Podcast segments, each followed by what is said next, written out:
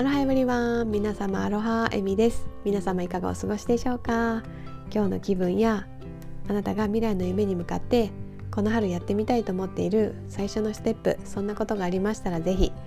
コメント欄で教えていただけると嬉しいです。アロハと一言言っていただけるだけでも大歓迎です。そうやって波動の高い言葉や前向きな言葉をどんどん言ったり書いたりして行動に移していくことで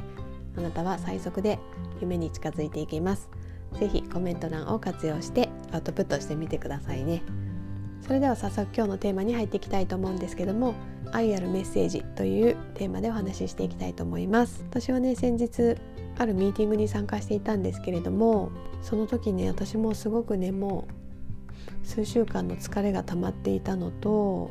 まあ、やっぱり3月の年末いろいろとね変化の時期でこう慣れないねあのいろいろな行事が入ってきたりとか、まあ、仕事もね、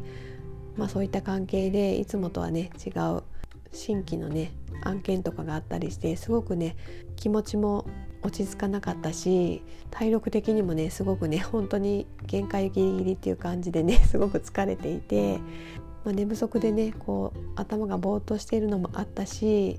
プラスね多分寝不足で体があの内臓がねちょっと内臓機能が弱っていて 胃の辺りがねなんか痛かったんですね。まあ、一瞬ねもう休もうかなとも思ったんですけど、まあ、この年度末のね最後のミーティングだし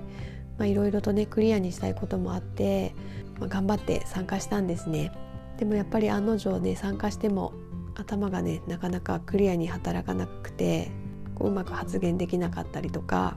途中からねあのまっすぐこうやって姿勢よく座ってるとなんかお腹が痛くなってきてこう座るのもね結構きつくなってしまってちょっとね後ろのソファーにねこうもたれかかるような感じでちょっと聞かせてもらって、まあ、それでもなんかもう目が移ろうっていうか もう聞くのも結構辛いぐらいの状況だったんですね。まあ、その時点でねなんか Zoom のミーティングだったので、まあ、メッセージでね送るとか、まあ、あのミーティング始まる前にねちょっと今日はそんな体調なんでもしかしたら途中退席するかもしれませんとか言っておけばよかったかもしれないんですけどもうそこまで本当に頭が働いてなくてもうととにかく参加しようみたいな感じでね無理に頑張っちゃってたんですね。で結局ねそんな散々な状態でなんとかミーティングを終えて、まあ、自分の中ではね、はあ、なんとかやりきったって思ってたんですけど、まあ、その後ねなんか同じミーティングに参加していた方からねメッセージが来ていてなんか言おうかどうか迷ったんですけど、まあ、今日のねエミさんみたいな感じだったらそのやっぱミーティングのね、まあ、ミーティングのメンバーの士気も下がるし、まあ、そのエミさんの目指しているねゴールに対してもあまり良くないんじゃないかなと思ったのでお伝えさせていただきますみたいな感じであのお言葉をいただいたんですね。それを見た時ね一瞬ショックだったんですけどあそっか自分の中ではすごく頑張ってあの繕っていたつもりだったんだけどやっぱり全然ボロボロであその一緒に参加してた人にもねそんな風な嫌な思いをさせてしまってたんだってすごく落ち込むというか申し訳ない気持ちになったんですけどでもねなんかその方そのメッセージを何回かこの送信を取り消してやめとこうって迷いながらもやっぱり送ってくれたっていうことをおっしゃっててあそこまでねして私に伝えてくれるメッセージねすごく愛があるなって思って、まあ、きっとね、まあ、そういうことを言えば私が傷つくって思ったのもあって、まあ、何度かね送信を取り消してくれたと思うんですね。まあ、多分私があの子育てしながら仕事とかもね頑張ってるのも知ってくれてる方だったので、まあ、そのね状況もよく分かっているんだけどまあ、でもねその私のゴールを考えたらそんな状態でそのミーティングに参加するのはあまり良くないと思うっていう感じでね私のためを思ってね言ってくれたと思うんですね。なんかそう思うとねお忙しい中ねそんな私の気持ちを考えて何度か送信取り消して迷いながらもやっぱり伝えておかなきゃってねそうやって伝えてくれたメッセージ本当にありがたいなと思って私もねなんとかその生活がね新しいルーティンに入って慣れないままこううまく自分の健康とかペースとかをねこう調節できないままねちょっとそんな体調を崩す状態になってしまってああダメだなって思いながらずるずるね来ていたので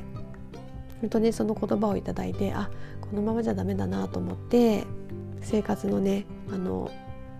見直しを始めました。やっぱりね自分の夢に向かってねいろいろやらなければいけないこともあるしもちろんやりたいからこそやってるんですけどでもやっぱり健康をね崩していてはいいエネルギー状態でね進めないしそうやってね周りの人に不快な思いをさせることもあるんだなってね改めてあの気づかせてもらったのでちょっとねペースを落としたりとか、まあ、うまくね日中で15分でもこうパワーナップというかちょっとだけ睡眠をとるとか、まあ、うまくねそうやって疲れをためないようにっていうこともやったり、まあ、食事とかもね忙しくなるとどうしても乱れてた部分もあったと思うので再度ねこれを機会に見直したりして体もね心もいい状態で夢にね向かって進んでいきたいなと改めて思い直すことができました。そんな感じでねもしかしたらあなたの周りにもねこうちくりとねあの分かってるんだけどっていうね部分を言ってくる人とかぐさっとねあなたのねその悪いところとかを指摘してくる人がいるかもしれないんですけどなんかそういうことをやってくれる人ってすごいねありがたい存在だと思うんですね。まあ、あなたがね小さい子供だったりとかまだ学生だったら親とかね先生がね逐一ねあれしなさいこれしなさいとかねそんなのしちゃダメだよって言ってくれると思うんですけどもういい大人になってねそんなこと言ってくれる人ってなかなかいないわけじゃないですか。言う方にしてもねもう下手したら嫌われたりとか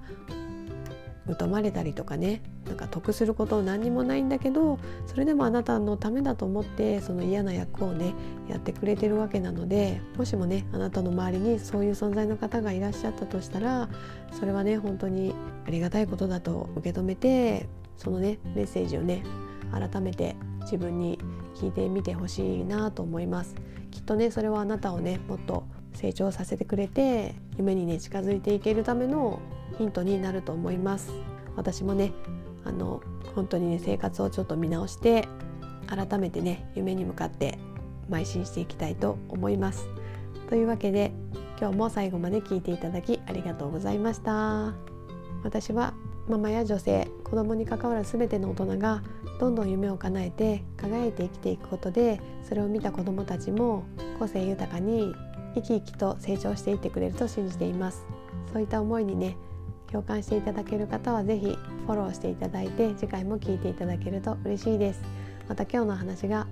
楽しかったよ役に立ったよと思っていただけたらいいねも押していただけるととても嬉しいです。というわけで今日もハッピーである花一日をお過ごしください。